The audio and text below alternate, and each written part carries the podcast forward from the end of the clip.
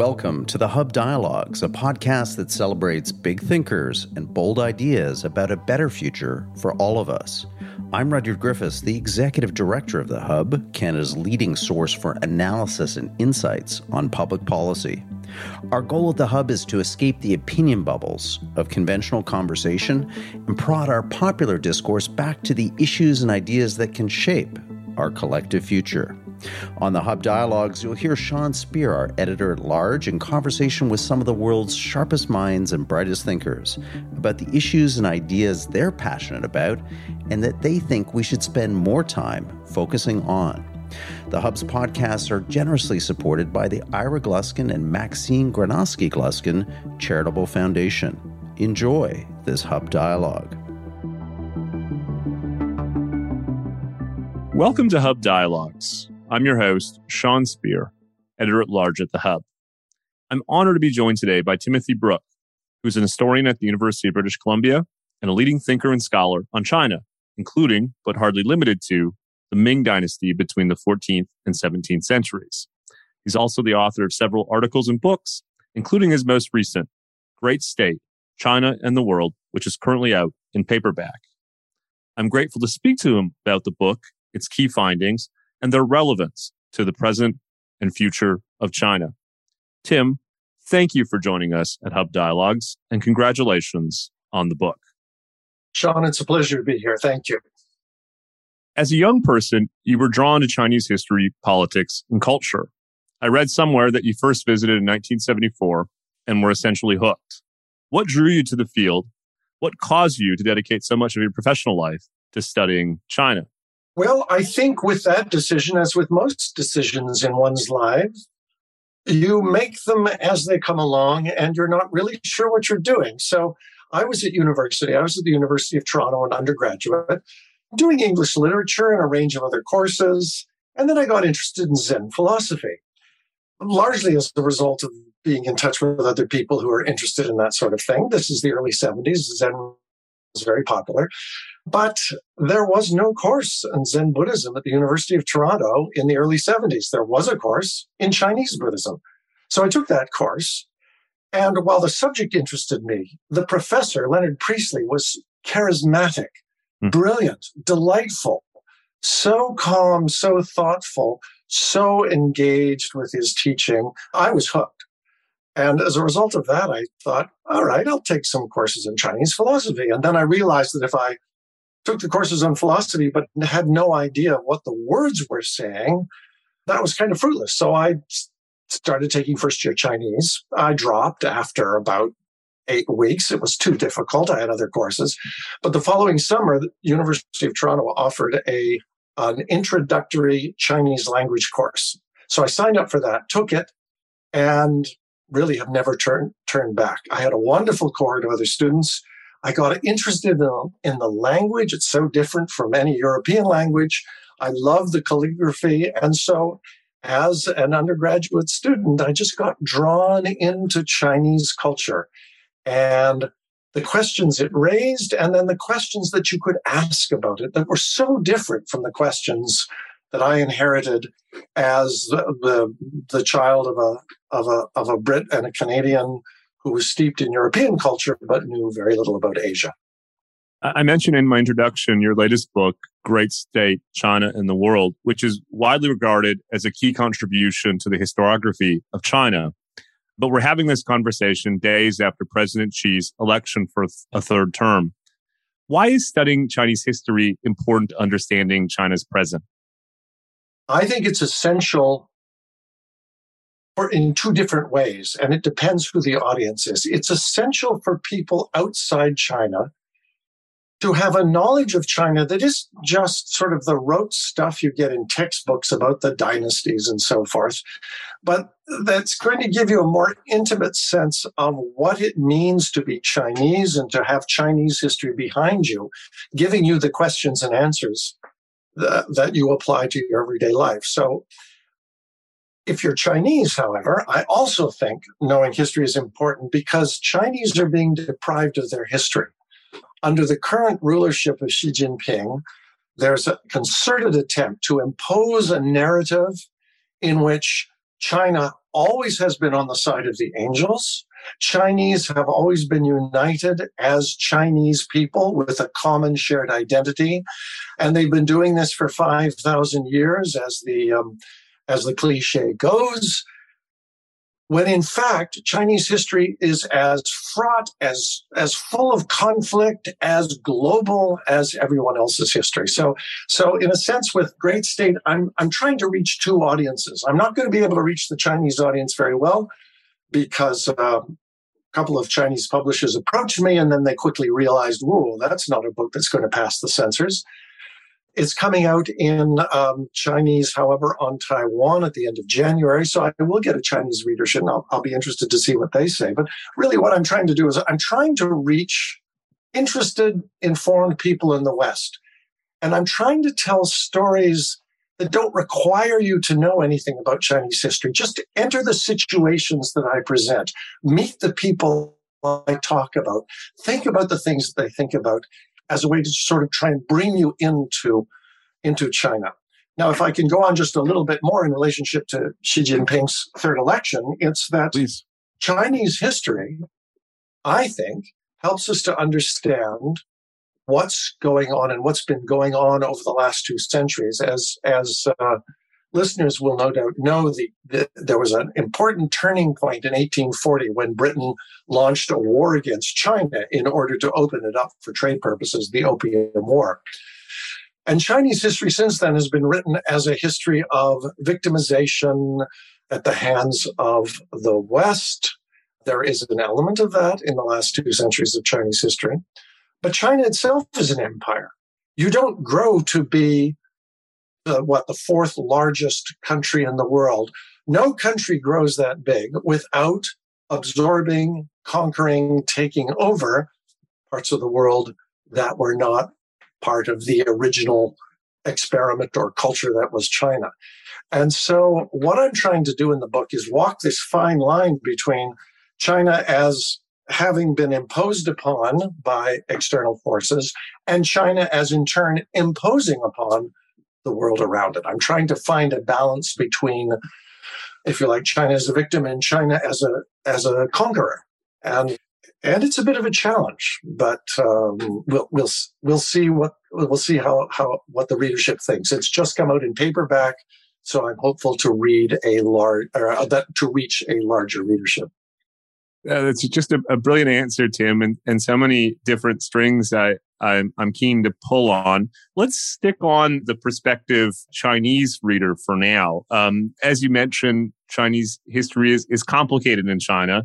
There's only been a, a recent reckoning, for instance, of the role of Chinese nationalists in modern China's conception. How much of your history would be familiar to the average Chinese person, and what parts of it may be controversial if tested against the country's myths and narratives? Most of it will be familiar, although the stories I tell are all slightly eccentric. So, for example, I deal with the Japanese occupation of China during World War II through the trial of a collaborator and the lawyer who defended him after the war was over. And it's my way of saying, okay, the war, once the war was over, what was at stake? And at stake was how you were going to construct the memory of that war. Who are the good guys? Who are the bad guys? What side are we on? And how do we use that to demonize people we don't like? Um, but um, so overall, Chinese are going to recognize that I talk about the Yuan dynasty, the Ming dynasty, the Qing dynasty, the Republic. I just briefly touch on the People's Republic at the end of the book. But I think they're going to be completely surprised by the stories I tell.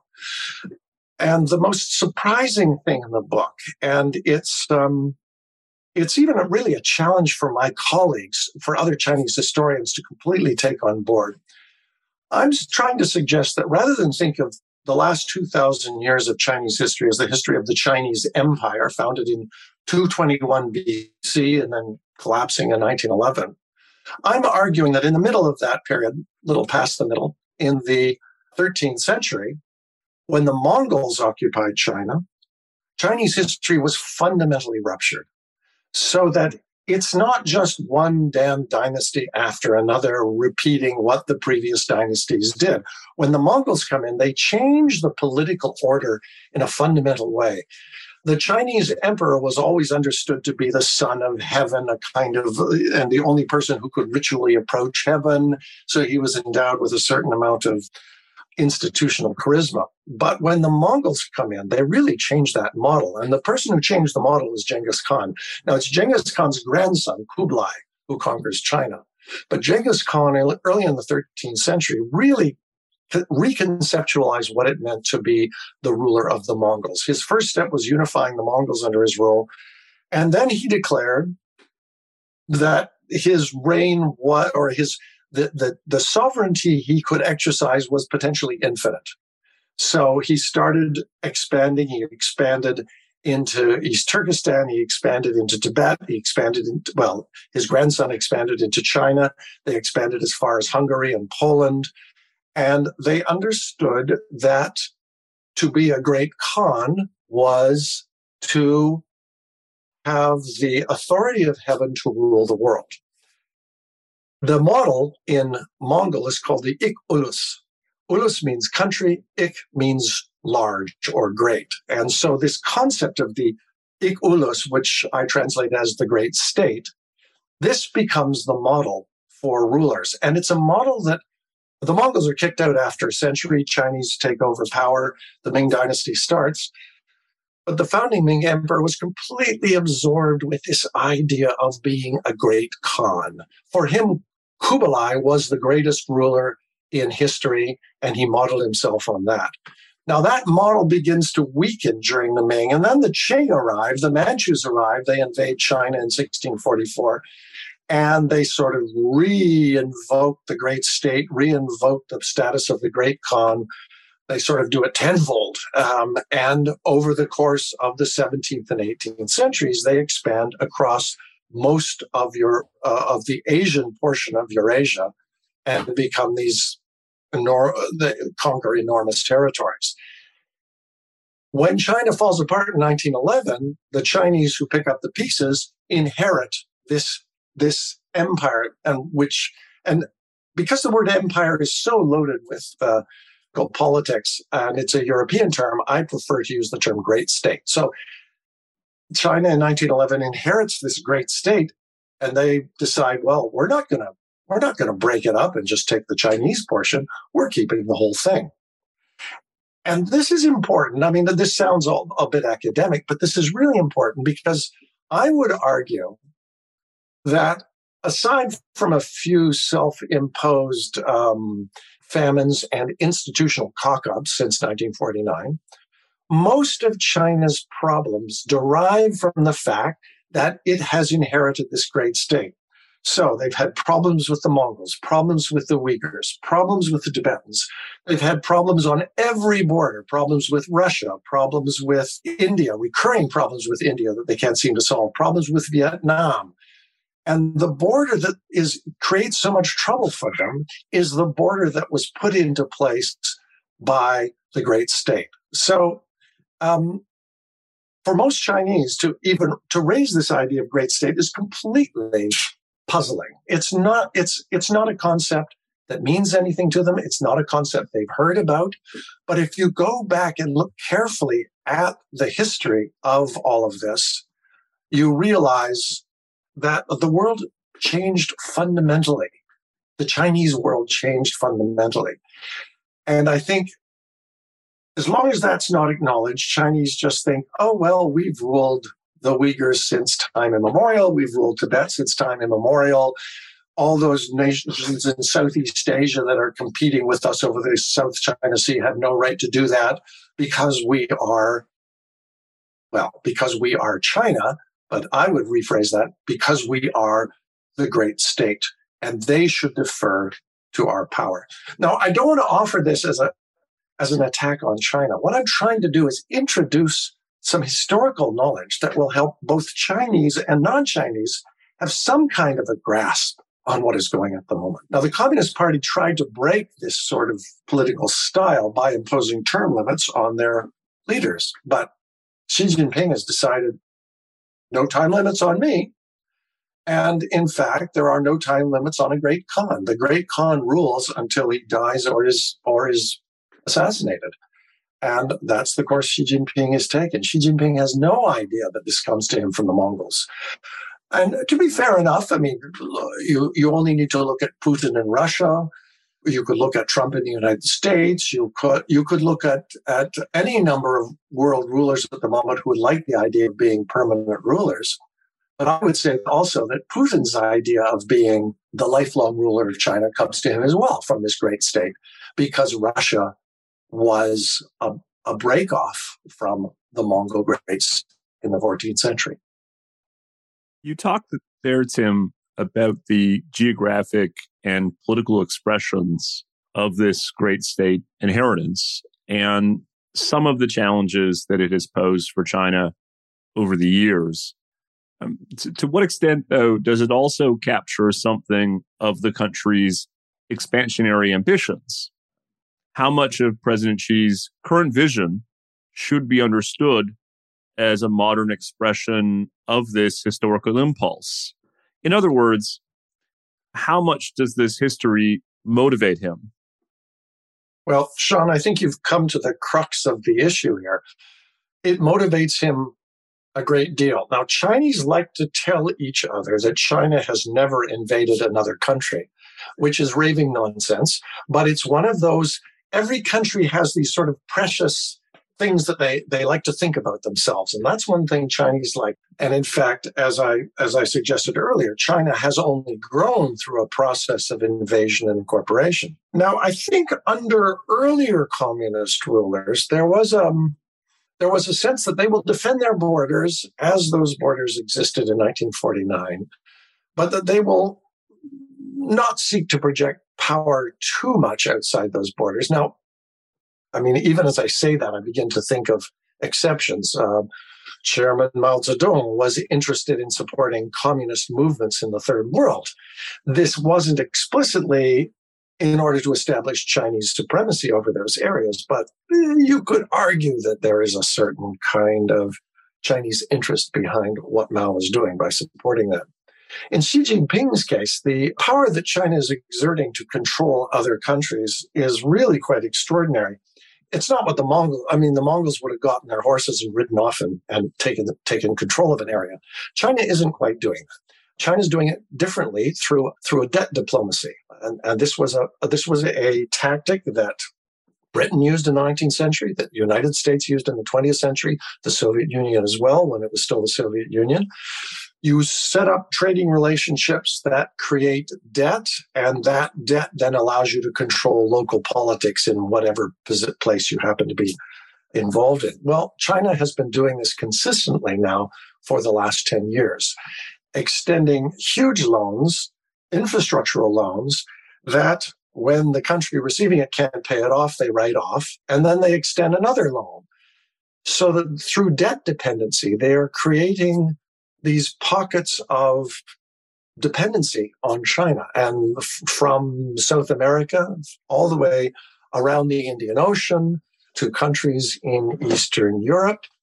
So it's it's not the this is this is not quite the great state as the Mongols invented it, but there is a sense of and maybe it's a conflation here. It's both the great state idea combined with a kind of 19th century great power notion that if you can do something, you go ahead and do it. You act unilaterally and you pursue the needs and desires of your state before you take account of the needs of the regions into which you are going. So China is in a, a in a disturbingly expansionary mood at the moment, and it's got everyone on every border around China anxious about what the future holds. You're one click away from getting access to all the Hub's best analysis and insights. Visit our website, www.thehub.ca, now and sign up for our weekly email news digest. Every Saturday morning, we'll send to your inbox the cutting edge thinking and analysis of our smartest contributors on the week that was dive into the big issues and ideas moving the public conversation, courtesy of the Hub. Again, you can grab that exclusive email newsletter right now, free of charge, at www.thehub.ca. Now back to our program.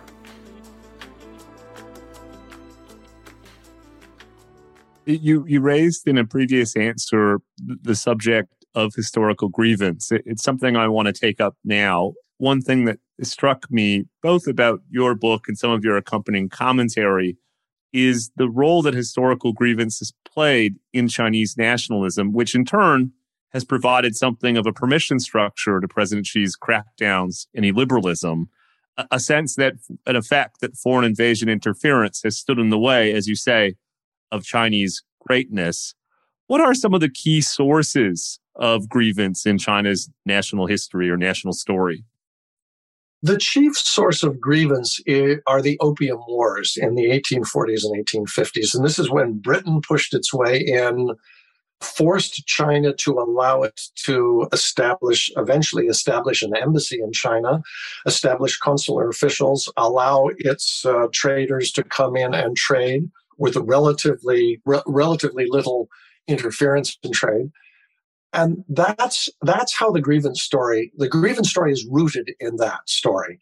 And it's it's um it's very much a retrospective story because china in the in the 1840s they just come well in the 1840s they'd come through a, a bad period of environmental collapse the temperatures got very cold in the 19th century by the 1840s and 1850s, there's a huge internal rebellion that the government has to suppress. They're not really in a very strong position to negotiate with outsiders who are trying to push their way in. In the 1870s and the 1880s, China begins to rebuild itself. And often trying to use the technology and the ideas coming in from the West, or to marry those those ideas with Chinese ideas and try and rebuild China. Japan was very successful in this process, and China was coming along quite nicely. But in a sense, J- Japan overtook China, so that when China and Japan came to conflict in 1894, Japan won. And this was a deep humiliation. And this would then be repeated in World War II when Japan invades China the atrocities that Japan committed during World War II in China are uh, it's it's a shocking record, and I think China Chinese have every reason to remember those atrocities and feel that they were not adequately recognized and compensated for. On the other hand, when Chinese tell this story of grievance, they don't much refer to Japan, and it seems to me there's a kind of interesting displacement that's gone on here. Somehow it's safer to blame Britain and France and Germany because it's a long way in the past and it has no immediate consequences. It's just this kind of sense of grievance that you can tell. China's greatest economic competitor at the moment is the United States. Japan is not is is close behind. I would say on Japan's part that they have apologized. Perhaps uh, compensations should have been more than they were, but that got compensated by the, the, by the communist revolution. And the grievance story was starting to thin out, I would say, in the 1980s. And then in the ni- early 1990s, it came back with a vengeance. Post Tiananmen, Tiananmen in 1989 really knocked China's reputation badly. And one of the ways in which it started to try and rebuild that reputation was to link with Chinese communities overseas and start telling the grievance story again. So the Chinese overseas then became activist in saying China has suffered at the hands of the West and so forth. That story then started to fade out again in the 2000s, but in the 2010s, it's come back because um, as as you point out, Sean, it's um, it gives Xi Jinping kind of carte blanche to do what he wants because he is righting the grievances, righting the wrongs in some sense that China have suffered. Now, the problem with grievance story, well, grievance stories, everybody loves to feel sorry for themselves, but the problem with the grievance story is that it's usually an incomplete account of the past. China has had great successes over the last two centuries. China has industrialized. China has inserted itself into supply chains worldwide. China has amassed the largest holding of foreign currency of any country in the world. So, it, it, in another sense, China's been very successful. And there was perhaps some hope on the part of many people, Chinese included, that as China kind of righted itself in the early 2000s, it would move forward and become a full and uncomplaining member of the global community. Now, I say global community, of course, it's it's it's the big countries that get to call all the shots, but, but know, China China was doing well, but but under Xi Jinping, he's decided to go back to grievance, go back to this sense that China is owed something. He will not stand down any conflict anywhere at the point that China can get what it, it wants. And so the way I put it in my book is that China in the last few years has gone from great state in the Asian tradition to great power in the 19th century. It's now sees itself as a great power. Of course, it's facing off against Russia and the United States, and they too, to some extent, see themselves as great powers. So you can't blame the Chinese entirely for this, but it um, it lends an edge and a tension that I don't think, in the long run, will serve China's interest. I want to shift for the remainder of our conversation to some of the contemporary implications of your historical analysis. But I'd be remiss if I didn't raise one of the most fascinating findings in the book, which is that you make the case based on historical evidence that, like the coronavirus, China may have been the underlying source of the bubonic plague centuries ago. Do you want to talk a bit about the evidence that you brought to bear to reach that conclusion and what, if any, implications there may be? Well, I'm, I'm going to revise your comment a little bit because the point I make in the book is that the Great Plague, when it arrives from Europe, arrives from the western zone of the Mongol Empire, the Mongol Great State.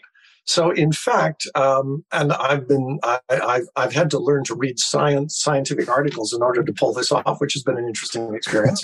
Scientists and historians write very differently, but I'm fairly confident that Kyrgyzstan was the initial reservoir of the strains of the plague that infected Europe, and they infected Europe because they were traveling along Mongol trade routes and also traveling with Mongol armies. Armies are a problem. Armies cause destruction wherever they go, but they also cause ecological destruction. And that sometimes favors certain pathogens. And so uh, the bubonic plague survived in marmot and rat populations, and the disturbances of, that the Mongol armies created in the landscapes they crossed tended to exacerbate the problem of, of, of the plague pathogen or it, it strengthened the possibility of the plague pathogen growing in those rodent populations and then also traveling with human populations.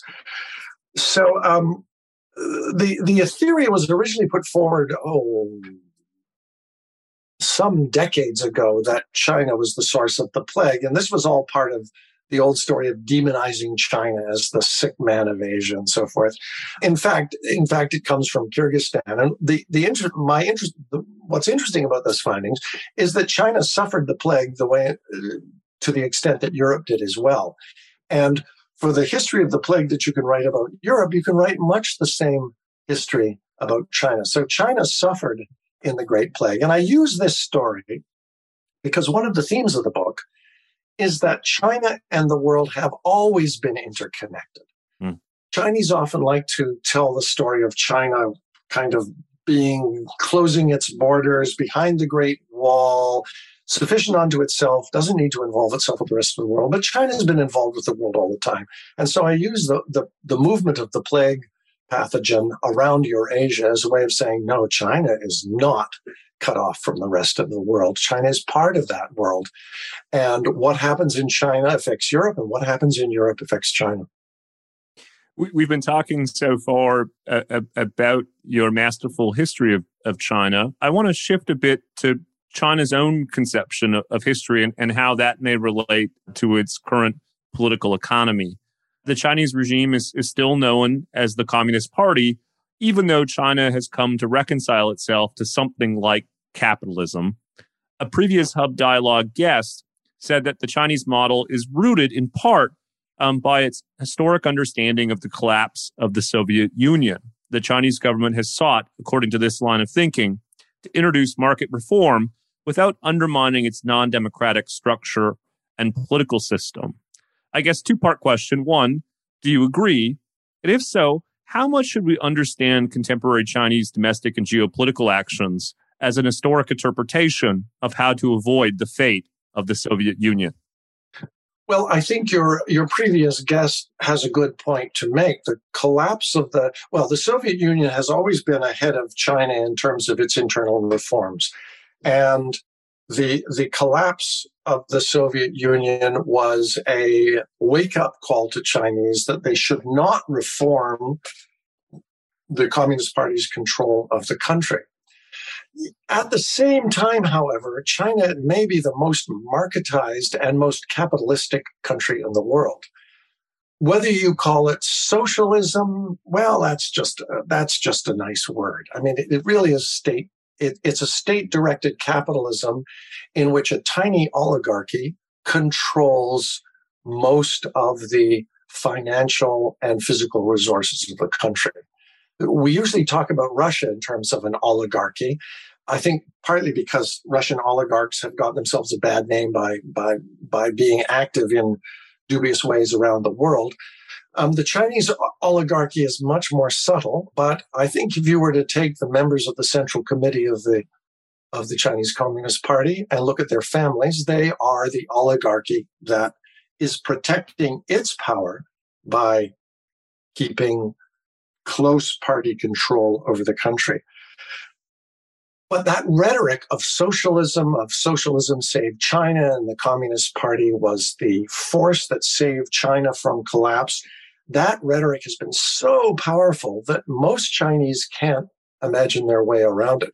China is probably less socialist than Canada. If you were to look at social programs, social welfare, the the ability of citizens to interact with the state. Um, China is really a free for all for those with capital. But while, while there was some loosening of direct party control through the 2000s, in the 2010s, that's been reversed. And Xi Jinping realizes that for him and his cohort to stay in power, they need they need an infrastructure of cadres who will make sure that their orders are carried out and understood right down at the lowest neighborhood level. So the Chinese Communist Party is alive and well. And if you want to get ahead, if you want to get into law school, if you want to open a drugstore, if you want to do anything, you have to join the Communist Party. It's, it's, it would be foolish not to do so because if you don't join the party, you will be seen as resisting the control of the party. If you do control the party, then you get access to permits, to personnel networks, to tax breaks. So I don't want to sound as cynical as perhaps this is sounding, but the, the Communist Party has a good thing going. It has an, an enormous surveillance apparatus in operation. The movements of every Chinese is being watched to, to a level that we can't even begin to, to imagine. And as long as everyone's being watched, anyone who steps out of line can be silenced and the people at the top can continue to rule.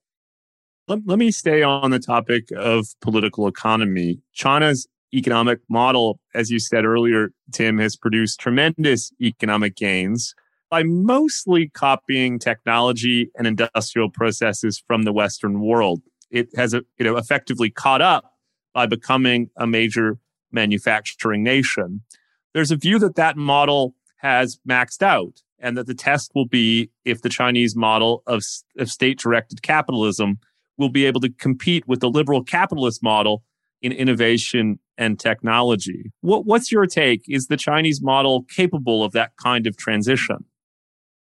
Well, this is an interesting problem. China, yes, has kind of maxed out its what it's learned from the West, one of the arrangements in the early joint enterprises between China and foreign countries was that China should have access to all the technology. And it then, I would think it's fair to say, denied any kind of copyright recognition and absorbed that technology and put it to its own use.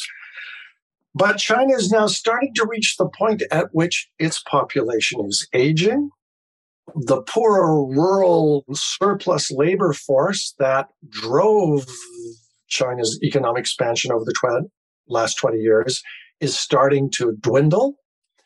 And how China is going to resolve this is, is, is a puzzle. I'm not an economist, so I, I'm, I'm not very good at, at predicting any of this. But what China's going to need two things. It's going to need it's going to need to continue to have cheap labor because that's how it's been able to, to insert itself in supply chains around the world. Western companies face, you know, and labor and environmental constraints, which, which for the most part serve the interests of Western countries quite well. And so Western countries just then go off to China and have it done there because they don't have the same labor and environmental regulations. So China's got this problem of a dwindling supply of cheap labor. And as you point out, there is then the question of where is technology going? Technology is constantly evolving at a, at a rapid rate. Chinese engineers and computer scientists are among the best in the world, but they work within a system in which the sort of I don't want to romanticize this, but the, the kind of individual initiative that often leads to breakthroughs in technologies that are sort of blocked, this is less likely to happen. We shouldn't say China can't adapt to this, but China does face these two problems going into the future so that the prices of Chinese goods are going to rise. And in fact, although we all tend to blame COVID for the current price rises, part of those price rises, I think, are tied to the to the increasing cost of producing things within the Chinese economy. Those chickens are coming home to roost, as it were. And uh, we're now starting to pay for the real cost of things, whereas in the, well, through the last 20, 30 years, we've lived under this sort of cushion of Chinese cheap labor that has allowed us to consume at an absurd rate. So there are going to be many problems to sort out. And I guess the the hope of a historian is that if we can look back and think about history has shaped the, how history has shaped the present, we can all sort of come up to come into conversation with each other about what are the reasonable solutions to the problems we face. Now, China's been um, attempted to make big inroads into environmental degradation, but the fact is couple of months every year, the Yellow River, which runs through North China, simply runs dry. There's no water going into the ocean at the end of the river. And this is a problem that that is not soluble within the industrial system that we currently operate. And until it be, and unless it becomes so, China is going to face the constraints that everyone else in this game is facing let me ask a, a, penultimate question, which picks up on on some of your, your your comments. There's been a lot of thinking and writing in recent years about whether China can ultimately compete with the West in general and the U.S. in particular to become the dominant economic and geopolitical force in the world. If you were creating a pros and cons table, you could probably fill out both sides. But what's interesting is, as you as you just outlined one finds a growing pessimism about China in a lot of Western commentary. Its COVID 19 response, aging demographics, etc., may mean that it maxes out before it finds itself in a position of global dominance. What's your sense, Tim? Are you long or short China? Well, uh, one of the basic tools of the historian is the recognition that events can derail what seems to be going in a certain direction and send it in another. So it's very difficult for me to say. I would say China faces several problems. We've discussed already some of the economic problems. I've touched briefly on environmental problems, but there is also a political problem that as the country gets wealthier, as the middle class reaches a population of a billion, the ability, the, the narrowness of the political control of the system is going to chafe people. It's going to, uh, there's going to be an increasing sense of the need to open up the political process. And Xi has been very good at sort of getting Chinese to focus on on their history and what they have now. But I would say that in the long run, that and environmental constraints are going to threaten the Chinese system. It's and, it's inevitable. Um, a century, if we were having this con- conversation a century from now, I suspect there would be no People's Republic of China. There will be something else. Who knows what it is? Who knows what the world will look like a century now? But I think that um, the the intensity of con- you, you control something with this kind of intensity. There's going to be a break somewhere. There's going to be there's going to be a rupture, and um, Jinping's rulership appears to be secure, but I think maybe creating the conditions for its own collapse. And that brings me to my final question. We've had a former Canadian ambassador to China, David Mulroney, on the podcast before. And he argues that there's a lack of Chinese competency in Canadian business, government, and politics. Again, a two part question. Would you agree with his assessment? And if so, besides reading your book, what, if anything, can be done to address it?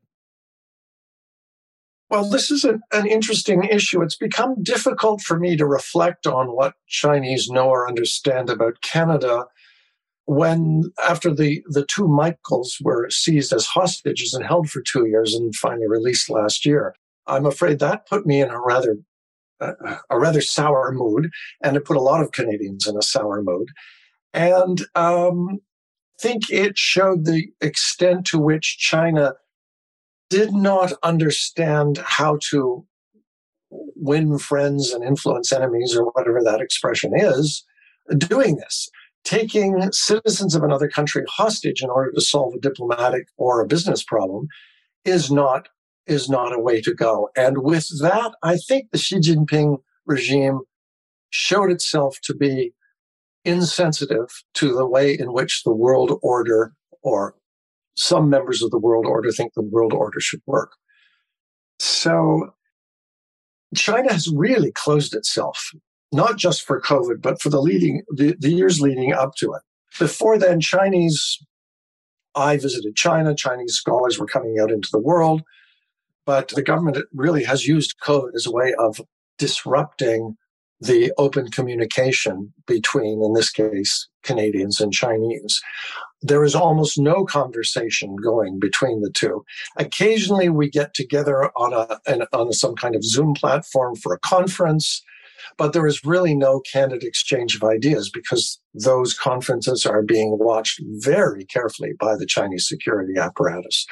So the loss for China is that it's not going to keep up with what's going on in the world, or it's going to listen to its um, those it trusts out around the world, and those it trusts are by and large overseas Chinese who stand to benefit by maintaining good relations, good political relations with the People's Republic of China. And, and so it's closing, it's closing, China is closing in on itself in a way that is not good for China, not good for the world. And there is no sign that that's going to change over the next five years with Xi Jinping continuing his control of the Communist Party. And I worry about that. And, and, in fact, that was one of the problems in the 19th century, one of China's failures to respond effectively to the arrival of European capitalism was its the limited amount of knowledge it had about what was going on in the world. Same, you could say the same thing in the 17th century when Europeans first started arriving and Japanese started arriving in China. And Chinese didn't have the knowledge base to be able to respond to the new things that were happening around the world. So I'm I'm I'm concerned that China is closing in on itself and becoming the kind of hermit kingdom that it likes to think it always has been for 5,000 years, and, and that my book argues has not been the case. That book is great state. China, and the world. University of British Columbia historian Tim Brook, thank you so much for joining us at Hub Dialogues. Thank you, Sean. It's been a pleasure.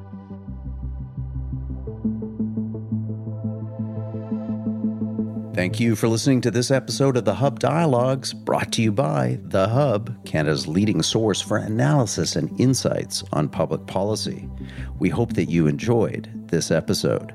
Please share your favorite Hub podcasts with friends and family, subscribe wherever you get your audio online, and leave us a rating and review. We greatly appreciate your feedback and comments.